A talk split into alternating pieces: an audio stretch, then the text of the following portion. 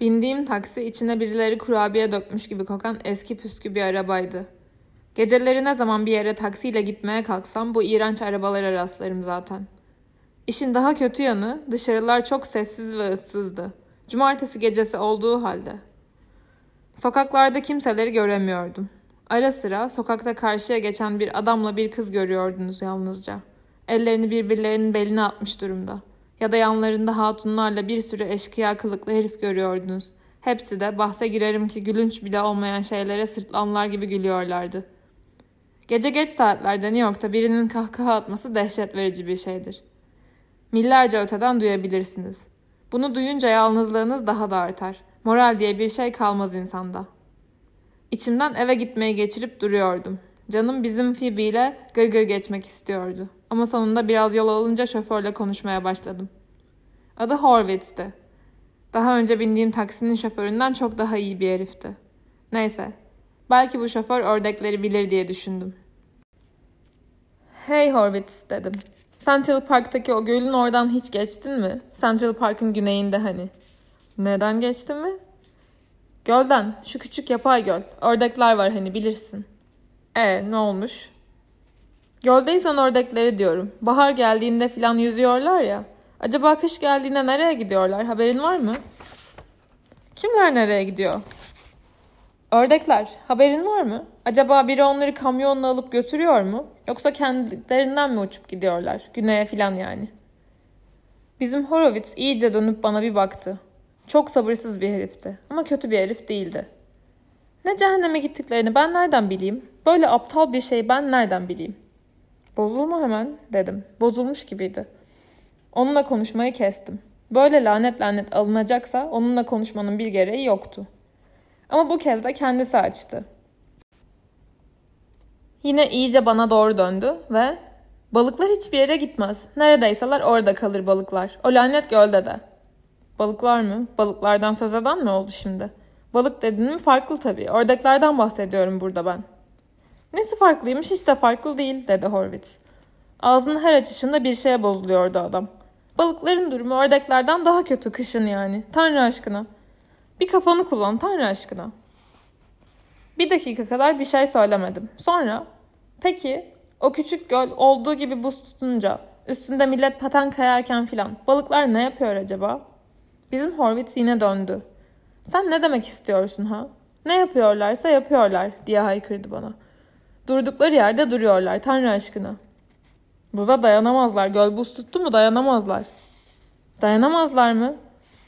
Biz dayanırlar mı dedik şimdi dedi Horvitz. Felaket heyecanlanmıştı. Arabaya gidip bir lamba direğine toslayacak diye korkuyordum.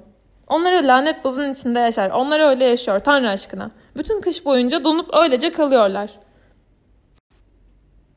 Öyle mi? Peki ne yiyorlar? Kas katı donup kalıyorlarsa yiyecek falan nasıl arıyorlar?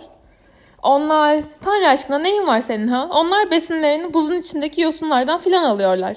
Gözeneklerini hep açık tutuyorlar. Onların doğası öyle. Tanrı aşkına beni anlamıyor musun?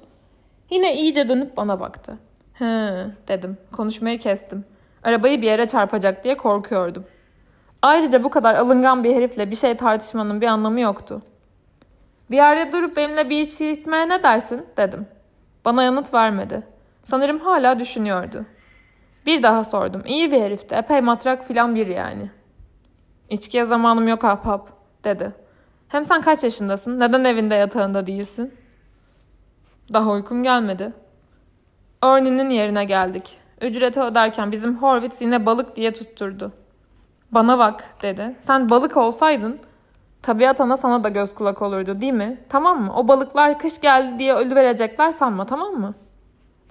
Hayır ama çok haklısın. Tabii ölmezler dedi Horvitz ve ok gibi fırladı gitti. Artık iyice geç olmasına karşın bizim Ernie'nin yeri balık istifi doluydu.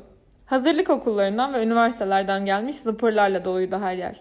Benim gittiğim okullar dışında yeryüzündeki her lanet okul Noel tatiline erken çıkardı. Paltonuzu vestiyere bile veremiyordunuz bu kalabalıkta. Ama ortalık oldukça sessizdi. Çünkü bizim Ernie piyano çalıyordu. Herifin piyanoya oturması bile Tanrı aşkına kutsal bir şeydi sanki. Yani hiç kimse onun kadar iyi çalmazdı.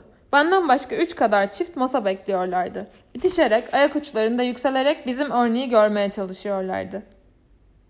Piyanonun önünde kocaman bir lanet ayna vardı. Ernie'nin suratına da iri bir spot lamba çevrilmişti. Böylece o piyano çalarken suratını seyredebiliyordunuz. Parmaklarını değil ama. O koca moruk suratını yalnızca. Aman ne önemli yani.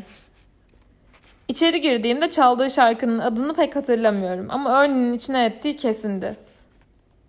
Tiz notalarda hödükçe gösterişli süslemeler ve daha da bir sürü numaralar çekip beni hasta etti.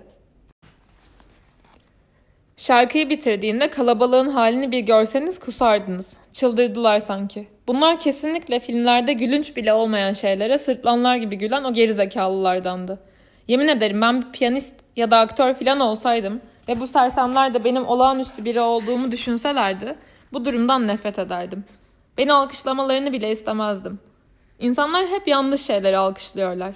Ben piyanist olsaydım gider bir kenefe kapanır öyle çalardım. Neyse.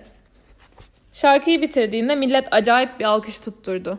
Bizim Ern de taburesinde döndü ve o müthiş, sahtekar, alçak gönüllü tavrıyla eğildi. Sanki harika bir piyanist olmakla birlikte acayip alçak gönüllü bir herifmiş gibi. Bu ne sahtekarlıktı? Ernie'nin bu kasıntı halleri yani. Gülünçtü ama. Şarkıyı bitirdiğinde ona acımıştım. Piyanoyu doğru dürüst çalıp çalmadığının bile farkında olduğunu sanmıyorum. Ben biraz da onu böyle acayip alkışlayan sersemlerde buluyorum kabahati. Bir fırsat bulsalar kötülemedik hiç kimse bırakmaz bunlar. Neyse kalkıp otele dönmek üzereydim ama daha çok erkendi ve canım pek yalnız kalmak istemiyordu. Sonunda o kokmuş masaya oturttular beni. Duvarla lanet bir sütun arasına. Hiçbir şey göremiyordunuz yani. Yan masadakiler yerlerinden kalkmasalar, kalkmazlardı da namussuzlar.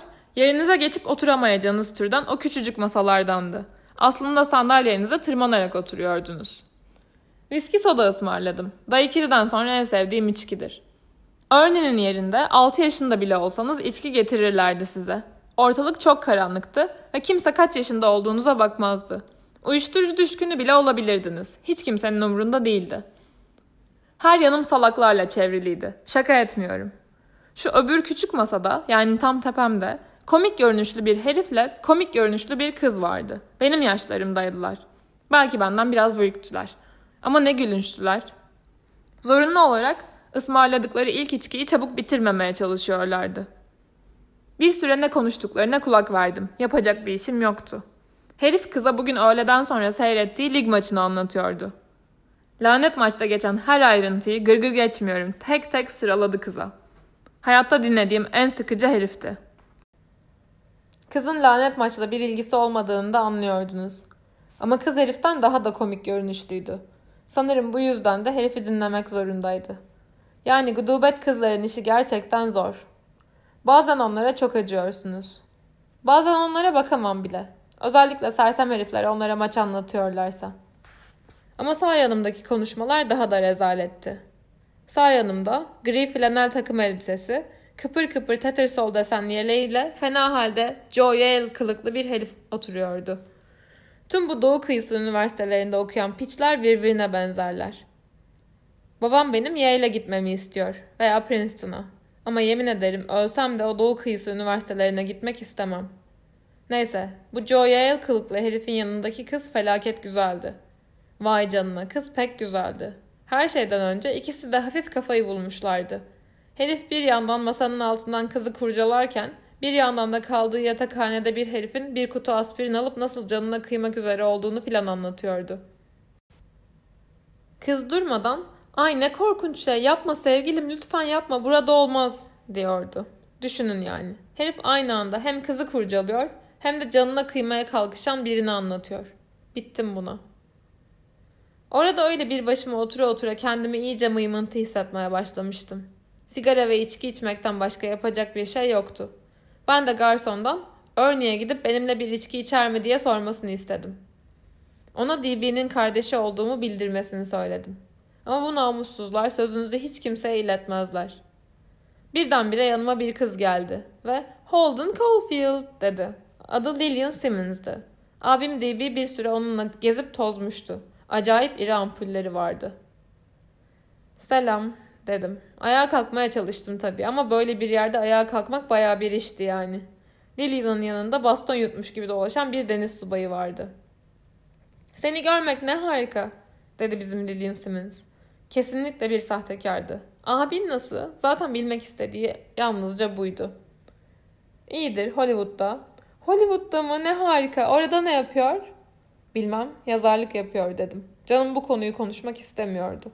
Kızın halinden Hollywood'da olmayı pek önemli bir şey sandığını anlıyordunuz. Hemen herkes öyle sanıyor. Özellikle de abimin tek bir öyküsünü bile okumamış olanlar. İşte buna deli oluyorum. Ay ne hoş dedi bizim Lillian. Sonra beni o denizci herifle tanıştırdı. Adı Yarbay Blob gibi bir şeydi. Elinizi sıkarken kırk parmağınızı birden kırmazsa yavşak olacağını sanan türden bir herifti. Yalnız başına mısın bebeğim diye sordu bizim Lillian. Trafiği kesmekten pek hoşlandığını anlıyordunuz. Garson onun yoldan çekilmesini bekliyordu ama Lillian'ın haberi bile yoktu garsondan. Ne gülünçtü ama. Garsonun ondan hoşlanmadığını anlıyordunuz. Denizci herifin bile ondan hoşlanmadığını görebiliyordunuz. Lillian'a çıktığı halde. Ve ben de ondan hoşlanmıyordum. Ondan kimse hoşlanmıyordu. Acımak zorunda kalıyordunuz ona bir bakıma. Çıktığın bir kız yok mu? diye sordu bana. Öyle ayakta onu dinliyordum. Bana oturmamı bile söylemiyordu. Sizi böyle saatlerce ayakta tutan bir tipti. Ne yakışıklı değil mi? diye denizci herife sordu. Holden her dakika daha yakışıklı oluyorsun. Denizci herif ona ilerlemesini söyledi. Ona yolu tıkadığını söyledi. Holden gel bize katıl dedi bizim Lillian. İçkini de getir. Çıkmak üzereyim dedim ona. Biriyle buluşacağım. Lillian'ın bana şirin görünmeye çalıştığını anlıyordunuz. Ben de DB'ye ondan söz edecektim hesapça. Seni küçük yaramaz seni, sen bilirsin. Gördüğünde abine ondan nefret ettiğimi söyle. Sonra gitti. Denizci herifle ben birbirimizle tanıştığımıza memnun olduğumuzu söyledik ki böyle tanıştığımı hiç memnun olmadığım kimselere durmadan tanıştığımıza memnun oldum demek beni öldürüyor. Ama hayatta kalmak istiyorsanız ille de bu zırvaları söylemek zorundasınız. Lillian'la biriyle buluşacağımı söyledikten sonra artık oradan çekip gitmekten başka bir seçeneğim kalmamıştı. Bizim örneğin yarım yamalak da olsa dinlemek için bile kalamazdım. Ama burada bir masada bizim Lillian'la o deniz herifle oturup sıkıntılara da giremezdim. Ben de çıktım oradan. Ama vestiyerden paltomu alırken çok kızgındım. İnsanlar her işinizi berbat ediyorlar böyle. Otele yürüyerek döndüm. 41 tane muhteşem sokaktan geçtim. Canım yürümek istediği için yürümüş filan değilim. Daha çok yine bir taksiye daha binip inmek istemediğimden yürüdüm. Bazen asansörlere binip inmekten bıkarsınız ya. Taksilere de binip inmekten sıkılıyorsunuz böyle. Birdenbire canınız yukarı yürüyerek çıkmak ister hani. Ne kadar yüksek olursa olsun. Küçükken sık sık bizim kata yürüyerek çıkardım. Tam 12 kat. Kar yağdığı zar zor anlaşılıyordu. Kaldırımlarda pek kar yoktu ama soğuk donduruyordu. Cebimden şapkamı çıkarıp giydim. Nasıl göründüğüm umurumda bile değildi. Kulaklıklarını bile indirdim. Şu eldivenleri yürüteni bir bilseydim ellerim donuyordu. Bilsem de bir şey yapacağım yoktu tabii. Çok ödlek bir herifimdir. Belli etmemeye çalışırım ama öyleyimdir. Söz gelimi pensizde eldivenlerimi çalanın kim olduğunu anlasaydım herhalde Arakçı'nın odasına gider ve ona evet çıkar bakalım şu eldivenleri derdim.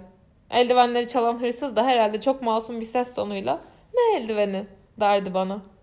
Ben de ne yapardım? Gider dolabında bir yerden eldivenleri çıkartırdım. Galoşlarının içinden filan söz gelimi. Çekip çıkarırdım eldivenleri oradan ve herife gösterip bunlar senin eldivenlerin oluyor öyle mi derdim. Arakçı herhalde karşında yalandan masum bir tavır alır ve bu eldivenleri hayatımda ilk kez görüyorum. Al al senin olsun o lanet şeyleri görmek bile istemiyorum derdi.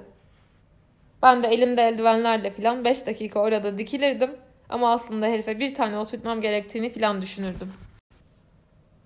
Çenesini kırmam gerektiğini filan yani.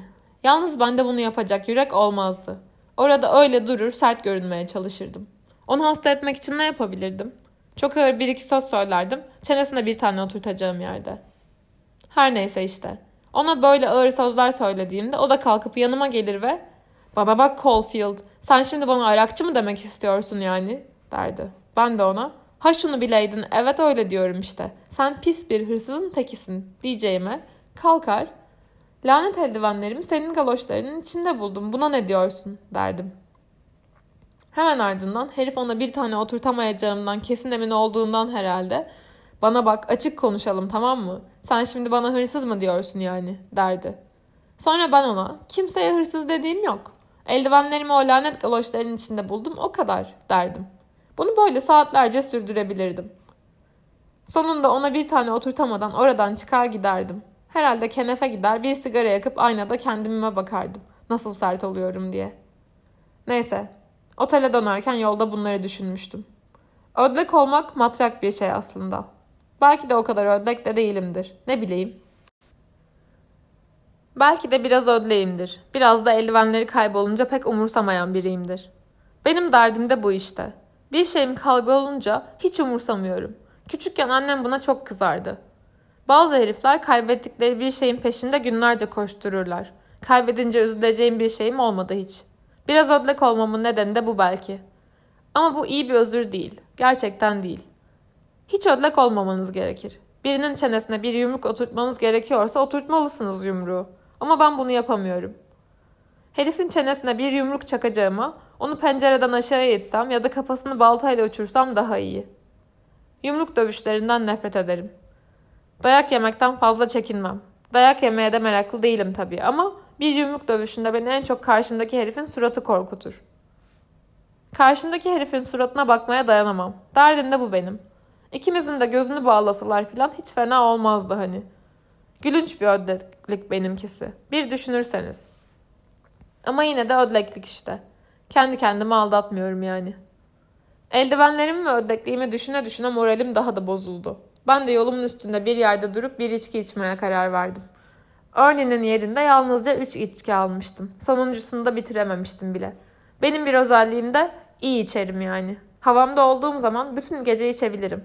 Hiç kimse anlayamaz içkili olduğumu. Bir kez Wood'un okulundayken Raymond Goldfarb denen çocukla ikimiz 3 çeyrek litre viski alıp kilisede kimselere görünmeden kafayı çekmiştik. Raymond acayipleşti. Ama ben hiç belli etmedim. Çok sessizleşiverdim yalnızca. Yatmadan önce kustum ama kusmasam da olurdu. Ben zorlamıştım kendimi. Neyse. Otele varmadan önce salaş görünüşlü bir bar görüp tam içeri girerken leş gibi sarhoş iki herif dışarı çıktı. Bana metroya nasıl gideceklerini sordular. Sarhoşlardan fena halde Kübalı kılıklı olana yol tarif ederken kokmuş soluğunu suratıma üfledi durdu. O lanet bara girmekten vazgeçtim. Döndüm doğru otele gittim. Otelde lobi tümüyle boşalmıştı. Ortalık 50 milyon pro izmariti atılmış gibi kokuyordu. Hem de nasıl. Uykum falan yoktu ama kendimi berbat hissediyordum. Moralim de bozuktu. Neredeyse ölmeyi isteyecek bir hale gelmiştim. Sonra birdenbire o müthiş rezilliğe bulaştım.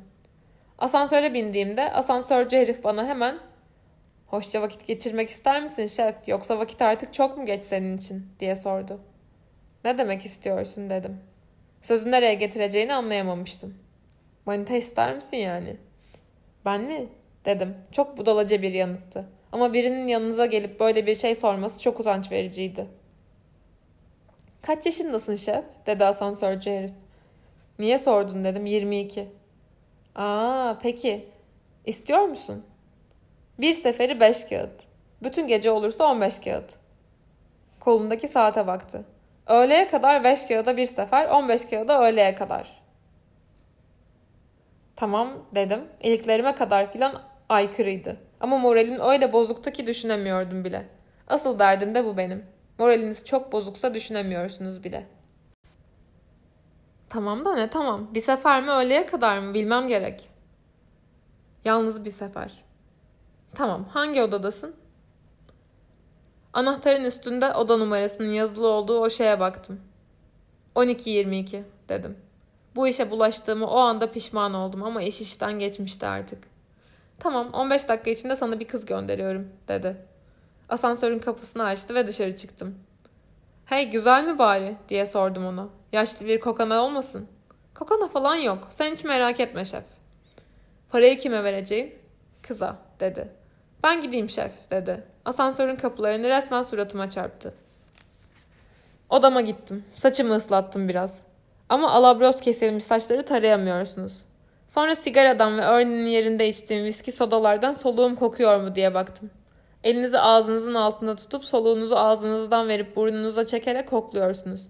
Hepsi bu. Pek kötü kokmuyordu soluğum ama yine de dişlerimi fırçaladım. Biliyordum bir fahişe için pek de süslenip püslenmem gerekmezdi. Ama yine de kendime bir çeki düzen vermek istedim. Biraz sinirliydim. Kendimi epeyce seksi hissetmeye başlamıştım ama yine de sinirliydim. Doğrusunu isterseniz ben bakirim. Gerçekten öyleyim. Bakirlikten kurtulmak için filan elime epeyce fırsat geçti. Ama henüz bir çaresini bulamadım. Her zaman bir şeyler oluyor. Söz gelimi, kızın evindesiniz, olmadık bir zamanda annesi babası çıkıp geliyor veya gelecekler diye siz korkuyorsunuz. Ya da birinin arabasında arka koltuktasınız. Biriyle ön koltukta oturan yavru arabada ne olup bittiğini çok merak ediyor. Yani kız illa dönüp ne rezillik oluyor ona bakacak. Neyse, hep bir şeyler olur böyle. Birkaç kez az kalsın oluyordu ama. Özellikle de birinde. İyi hatırlıyorum da. Yine bir şey olmuştu ama ne olduğunu tam hatırlamıyorum. Sorun şu. Bir kızla yani orospularla filan değil bu iş tam olacak gibiyken başlıyor durmadan size dur demeye. Benim derdim de bu işte. Duruyorum. Çoğu herif durmuyor. Benim elimden gelmiyor. Durmanızı gerçekten mi istiyorlar veya yalnızca korkuyorlar mı? Ya da işin sonunda kusurun onların üstünde değil de sizin üstünüzde kalması için mi dur diyorlar? Hiç bilemiyorsunuz. Ben yine de hep duruyorum. Sorun onlara acımam. Yani bu kızların çoğu aptallaşıyor. Bir sürü oynaştıktan sonra bir bakıyorsunuz akılları başlarından gitmiş. Bir kız kendisini oynaşmaya bir kaptırdı mı beyin aramayın onlarda. Ne bileyim dur diyorlar ben de duruyorum. Onları evlerine bıraktıktan sonra keşke durmasaydım diyorum ama yine de durmadan edemiyorum. Neyse temiz bir gömlek çıkarıp onu giyerken düşündüm de bu benim için büyük bir fırsattı bir bakıma. Fahişe olduğuna göre onunla deneyim sahibi olurum diye düşündüm. Evlendiğimde plan yararı olurdu. Bu saçmalıklara canım sıkılır bazen. Wood'un okulundayken bir kitap okumuştum. Kitapta çok sofistike, kibar ve zampara bir herif anlatılıyordu. Monsieur Blancard'ıydı herifin adı. Hala hatırımda. Rezil bir kitaptı ama bu kitap. Blancard oldukça iyiydi.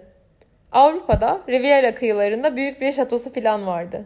Boş zamanlarında kadınları sopayla döverek değerlendiriyordu. Herif gerçek bir sapıktı ama kadınlar ona bitiyorlardı. Kitabın bir yerinde kadın bedeni bir keman gibidir diyordu. Hakkını vererek çalmak için acayip iyi bir müzisyen olmak gerekirmiş. Hödük bir kitaptı farkındaydım yani. Ama bu keman zırvası hiç aklımdan gitmiyor. Bir bakıma da bu işe deneyim sahibi olayım diye girmiştim. Evlendiğimde yarar olur diye.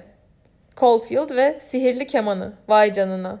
Hödükçe bir şeydi bu farkındayım ama çok da hödükçe sayılmazdı yani. Bu konuda iyi olmaktan ne çıkardı ki? Doğrusunu isterseniz bir kızla oynaşırken neyin peşinde olduğumu bile anlayamıyorum. Bilmem anlatabiliyor muyum? Tam cinsel ilişkiye girecekken elimden kaçırdığım şu kız örneğin. Size anlatmıştım hani. Yalnızca o lanet üstyenini çıkartmak bir saatimi almıştı. Çıkarttığım anda da kız az kalsın suratıma kusuyordu. Neyse. Böyle düşüne düşüne odada dönüp durdum. Fahişenin gelmesini bekliyordum. Güzel olmasını diliyordum hep. Pek umurumda değildi ama şu iş artık bir olup bitsin istiyordum. Sonunda biri çaldı kapıyı. Kapıyı açmaya giderken bavullardan birine takılıp öyle bir tökezledim ki neredeyse dizimi kırıyordum. Bavulları takılıp tökezlemek için filan hep böyle acayip zamanları seçerim zaten. Kapıyı açtım, fahişe orada bekliyordu. Sırtına bir polo manto giymişti. Şapkası filan yoktu. Sarışın gibiydi ama saçını boyamış olduğunu anlıyordunuz. Yaşlı kokana filan da değildi. Nasılsınız dedim. Vay canına amma da kibardım. Morris'in dediği herif sen misin diye sordu bana. Arkadaş canlısı birine benzemiyordu. Asansörcüyü mü diyorsunuz? Evet dedi. Tamam benim buyurun girin dedim. Ama tadım giderek kaçıyordu. Gerçekten kaçıyordu. İçeri girdi mantosunu çıkardı. Fırlatıp yatağın üstüne attı. Yeşil bir elbisesi vardı. Sonra gitti masanın önündeki sandalyenin yan kenarına oturdu ve başladı ayağını aşağı yukarı sallamaya. Bacak bacak üstüne atmıştı. Yukarıda kalan ayağını da hoplatıp duruyordu. Bir fahişe için çok sinirliydi. Sanırım çok genç olmasıydı bunun nedeni. Yaşı benim kadar filandı. Yan tarafındaki büyük koltuğa oturdum. Ona sigara tuttum. Kullanmıyorum dedi. Mıy mıy bir sesi vardı. Sesini zor duyuyordunuz. Size teşekkür de etmiyordu. Ona sigara filan tutulunca. Görmemiş bir kızcağızdı. Kendimi takdim edeyim. Adım John Steele dedim. Saatin var mı? dedi. Adınız ne cehennemin dibiymiş onu hiç ilgilendirmiyordu tabii. Hey sen kaç yaşındasın bakayım? Ben mi? 22. Aman ne de gülünç. Asıl bunu söylemesi çok gülünçtü. Çocuk gibi sözler ediyordu. Düşünün fahişenin biri kalkmış size sana ne ya da asıl sana derler diyeceği yerde aman ne de gülünç diyor. Peki sen kaç yaşındasın diye sordum onu. Her şeyi bilecek yaşta demez mi? Ne de şakacıydı yani. Saatin var mı diye yine sordu bana. Ardından elbisesini başının üstünden sıyırıp soyunu verdi. Bunu yaptığı anda bir an tuhaf oldum. Yani her şey birdenbire olmuştu. Biliyorum biri böyle karşınızda elbisesini başının üstünden sıyırıp soyununca kendinizi bayağı seksi hissetmeniz gerekir. Ama ben hissetmiyordum. Seks orada en son hissedeceğim şeydi. Bırakın seksi bir yana moralim bozulmuştu. Saatin var mı dedik hey. Hayır hayır yok dedim. Vay canına. Kendimi nasıl da tuhaf hissediyordum. Adın ne diye sordum ona. Üstünde yalnızca pembe bir slip vardı. Gerçekten pek, utanç vericiydi. Gerçekten. Sunny dedi. İşimize bakalım ha. Hadi sene. Biraz konuşmak istemez misin? diye sordum ona. Çok çocukçaydı bu bunu söylemem. Ama kendimi felaket tuhaf hissediyordum. Acelen mi var? Bana manyakmışım gibi baktı. Neymiş bakalım konuşmak istediğin? Ne bileyim, özel bir konu yok yani. Biraz çene çalmak istersin diye düşünmüştüm. Gitti yine masanın oradaki sandalyeye oturdu. Bu durumdan hiç hoşlanmamıştı, anlıyordunuz. Yine ayağını sallamaya başladı. Vay canına amma da sinirli bir kızdı. Şimdi bir sigara alır mıydın? dedim. Sigara içmediğini unutmuştum. Kullanmıyorum. Bana bak. Ne konuşacaksan konuş. Benim işim gücüm var. Aklıma konuşacak bir şey gelmiyordu. Ona bu yola nasıl düştüğünü sorayım dedim ama sormaya çekindim. Zaten anlatmazdı herhalde.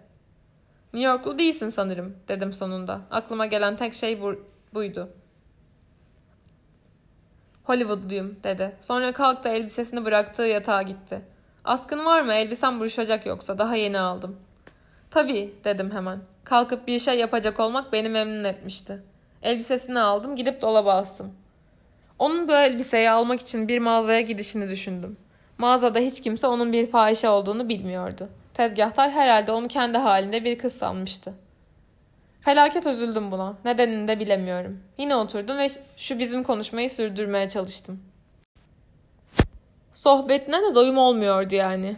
Her gece çalışıyor musun diye sordum ona. Sorduğum anda da çok korkunç geldi bana bu soru. Evet. Odada dört dönüyordu. Masadan bir menü aldı ve okumaya başladı. Gündüzleri ne yapıyorsun? Omuzlarını silker gibi yaptı. Pek zayıftı. Uyuyorum, sinemaya gidiyorum. Menüyü yerine bıraktı ve bana hadi ya işimize bakalım. Burada seninle bak dedim. Bu gece pek kendimde değilim. Zorlu bir gece geçirdim. Tanrı tanığımdır. Paranı filan vereyim senin ama yapamadık diye üzülmezsin değil mi? Üzülür müsün yoksa? Bu işi yapmak istemiyordum. Sorun buydu. Seksten çok moral bozukluğu hissediyordum. Doğrusunu isterseniz. Bu kız da moral bozucuydu zaten. Dolapta asılı o yeşil elbisesi filan. Ayrıca bu işi gün boyu sinemalarda ömrünü geçiren biriyle yapabileceğimi sanmıyordum. Gerçekten hiç sanmıyordum. Yanıma geldi. Yüzünde de gülünç bir ifade vardı. Bana inanmamış gibiydi. Ne var ne oldu dedi. Bir şey yok. Vay canına nasıl da asabileşiyordum. Daha yeni ameliyat oldum. Sorun bu dedim. Öyle mi? Nereden? Şeyimden. Nasıl denir işte? Klavsenimden. Öyle mi? Ne cehennemde oluyor ki bu? Klavsen mi? Dedim. Şey aslında omurilik kanalında. Omurilik kanalının hepey aşağısında yani. Öyle mi? Dedi. Zor iş. Sonra gelip lanet kucağıma oturuverdi. Çok hoşsun. Asabım felaket bozuldu. Palavraya devam ettim. Nekahatteyim hala dedim ona. Filmlerde çıkan bir herife benziyorsun. Bilirsin. Kimdi o? Biliyorsun işte kimden bahsettiğimi. Neydi adı? Bilmiyorum dedim. Lanet kucağımdan inmeye hiç niyeti yoktu. Nasıl bilmezsin? Ee, Melvin Douglas'ın oynadığı bir filmde çıkmıştı. Melvin Douglas'ın küçük oğlan kardeşlerinden biriydi yani. O kayıktan düştüydü. Bilirsin kim olduğunu. Hayır bilmiyorum. Sinemaya elimden geldiği kadar az giderim. Sonra acayip şeyler yapmaya başladı. Kaba saba şeyler. Bırakalım ha ne dersin dedim. Havamda değilim. Söyledim sana. Daha yeni ameliyat oldum. Kucağımdan filan kalkmadı ama bana korkunç bir bakış fırlattı. Bana bak dedi. O manyak Morris beni kaldırdığında ben ne güzel uyuyordum. Geldiğin için filan kaç paraysa vereceğim dedim. Gerçekten vereceğim. Bir sürü param var. Ben yalnızca çok ciddi bir ameliyattan daha yeni... Peki o zaman o manyak Morris'ten niye kız istedin? O lanet bilmem nereden daha yeni ameliyat oldunsa. Ha? Kendimi daha iyi hissederim sanmıştım. Bilememişim. Dalga geçmiyorum. Üzgünüm. Bir saniye ayağa kalkarsan cüzdanımı alayım. Sahi söylüyorum. Felaket bozulmuştu. Ama lanet kucağımdan kalktı ve ben de gidip başucu dolabından cüzdanımı aldım. 5 dolarlık bir banknot çıkardım ve ona uzattım. Çok teşekkür ederim dedim ona. Milyonlarca teşekkürler. Bu 5. 10 kağıt vereceksin. Matraklaşmaya başlıyordu anlıyordunuz. Bir şeyler olacak diye korkuyordum. Gerçekten korkuyordum. Morris bana 5 dedi. Dedim ona. Öğleye kadar 15, bir sefer 5 kağıt dedi bana. Bir sefer 10 kağıt dedi.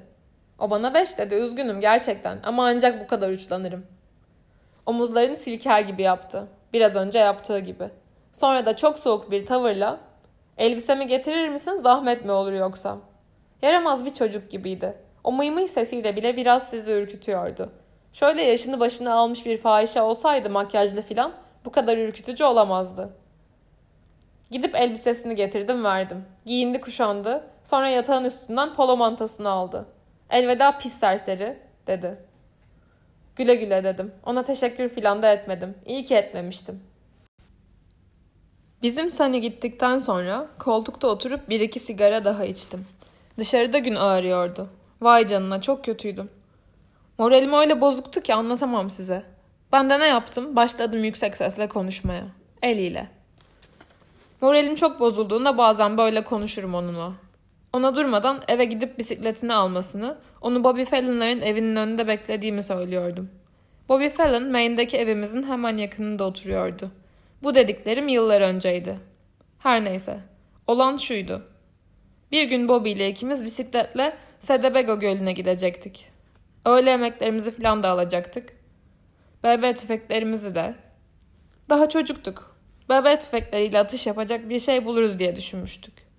Neyse Eli konuştuklarımızı duymuş o da gelmek istedi. Ama ben istemedim. Ona daha küçük olduğunu söyledim. İşte böyle ara sıra moralin çok bozulduğunda ona tamam eve git bisikletini al ve Bobilerin evinin önüne gel. Çabuk ol diye konuşurum. Onunla birlikte gezmeyi sevmediğimden değildi. Ama bir günde istememiştim gelmesini. Hiç kızmamıştı. Hiçbir şeye kızmazdı o. Ama ne zaman moralim bozulsa hep aklıma bu gelir. Sonunda soyunup yatağa girdim. Canım dua etmek falan istedi yatağa girince. Ama yapamadım. Ne zaman dua etmek istesem olmaz zaten. Her şeyden önce ateist gibi bir şeyim. İsa'yı filan severim ama İncil'deki çoğu şeye kulak asmam. Söz gelimi havariler konusuna. Beni felaket rahatsız eden bir konu bu. İsa öldükten sonra yaptıklarına bir diyeceğim yok ama o hayattayken ona üşütükmüş gibi davranıyorlar. Tek yaptıkları şey hiç durmadan onu aşağılamak. İncil'de adı geçen hemen herkesi bu havarilerden daha çok seviyorum. Doğrusunu isterseniz İncil'de adı geçenler içinde İsa'dan sonra en çok sevdiğim kişi mezarlıkta yaşayan, kendisini taşlarla yaralayan o kaçık herif. O zavallı serseriyi havarilerden on kat daha fazla severim. Wood'un okulundayken koridorun sonunda kalan Arthur Childs adlı bir çocukla epey tartışmıştım bunu. Bizim Childs Quaker filandı. Durmadan İncil okurdu. Çok iyi bir çocuktu, onu severdim. Ama İncil'de geçen şeyleri, özellikle de havarileri onun bakış açısıyla kavramak olanaksızdı. Havarileri sevmezsem İsa'yı filan da sevmezmişim. Hep öyle derdi. Derdi ki havarileri İsa seçmiş. Öyleyse onları da sevmeliymişiz. Onları İsa'nın seçtiğini bildiğimi ama onları rastgele seçtiğini söylemiştim ona.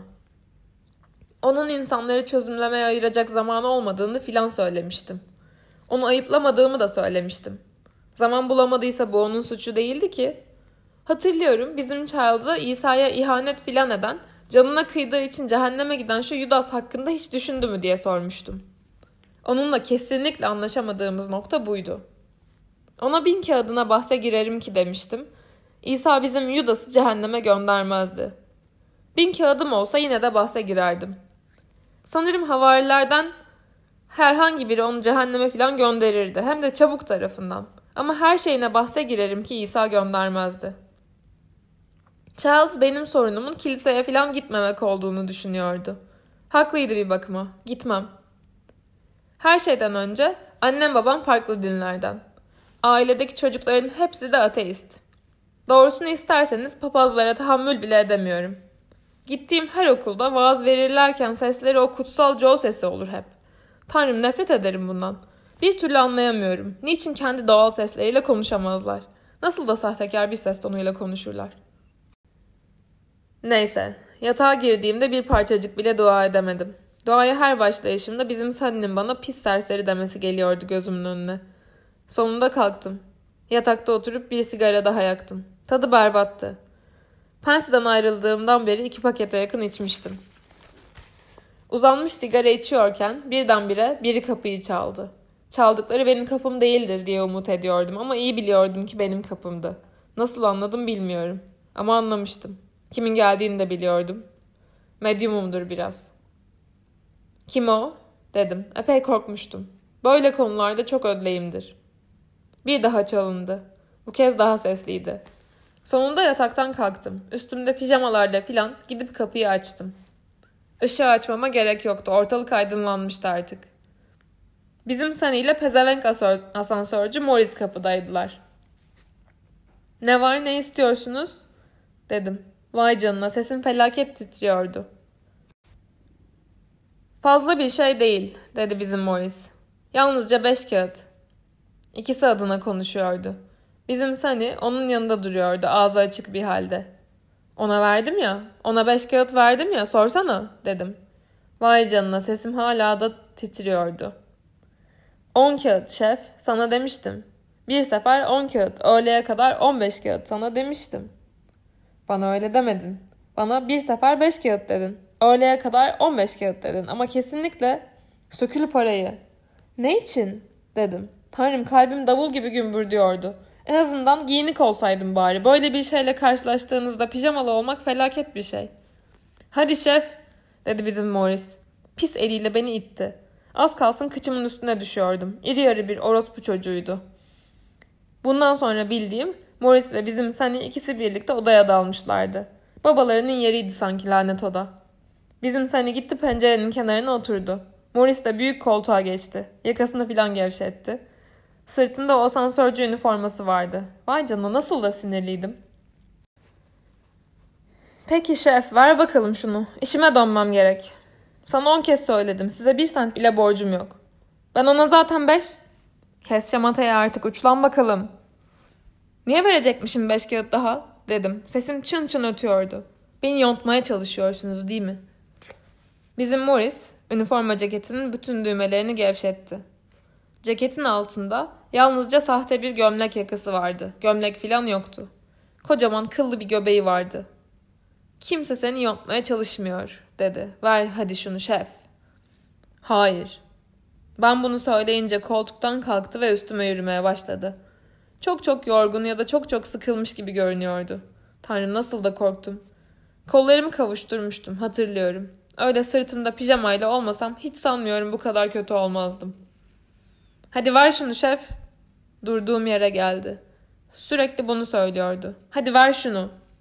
Gerçekten bir gerizekalıydı. Hayır. Şef beni zorluyorsun bak yakarım canını senin. Bir şey yapmak istemiyorum ama canın yanacak şimdi dedi. Bize beş kağıt borcun var. Size beş kağıt borcum yok dedim. Bir dokunursan bana acayip bağırırım. Oteli ayağa kaldırırım. Polis falan çağırırım.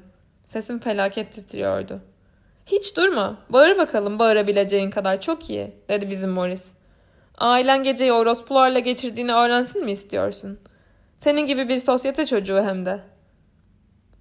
Herifin kafası bu pis işleri acayip çalışıyordu. Gerçekten acayip çalışıyordu kafası. Beni rahat bırakın. 10 kağıt demiş olsaydın tamam kabul ama sen kesinlikle sen şunu veriyor musun vermiyor musun? Beni kapıya doğru sıkıştırdı. O pis göbeğiyle filan karşıma dikilmişti. Beni rahat bırakın odamdan defolun dedim. Hala kollarımı kavuşturmuş olarak duruyordum. Tanrım ne zirzop heriftim. Sonra Sunny ilk kez çenesini açtı. Hey Morris cüzdanını alayım mı dedi. Bak şu adı neyse işte onun üstünde. Tamam al. Cüzdanıma dokunmayın. Aldım bile dedi Sani. Bana doğru bir beşlik salladı. Bak yalnızca borcun olan beş doları alıyorum. Hırsız falan değilim yani. Birdenbire ağlamaya başladım. Neler vermezdim ağlamamak için ama oldu işte. Hayır siz hırsız falan değilsiniz dedim. Siz yalnızca benim beş kağıdımı çalı... Kapa çeneni dedi bizim Morris ve beni itti. Onu rahat bırak hey dedi Sani. Hadi hey bize borcu olan parayı aldık gidelim. Hadi. Geliyorum dedi bizim Morris ama gitmedi. Sahi söylüyorum Morris. Onu rahat bırak. Biz ne yaptık ki? dedi felaket masum bir tavırla. Sonra ne yaptı? Kalktı pijamamın üstünden parmağıyla beni sertçe dürttü. Neremi dürttüğünü söyleyemeyeceğim size ama canım felaket acıdı. Ona pis gerizekalı dedim. Ne dedin ne dedin? dedi. Sağırmış gibi elini kulağının ardına atmıştı. Ne dedin ben neymişim? Hala ağlıyordum. Felaket kızgın ve sinirliydim. Sen pis bir gerizekalısın dedim. Sen gerizekalı haraççısın. Ama iki yıla kalmaz sokakta bir kahve için on sent dilenen o tirit heriflere dönersin.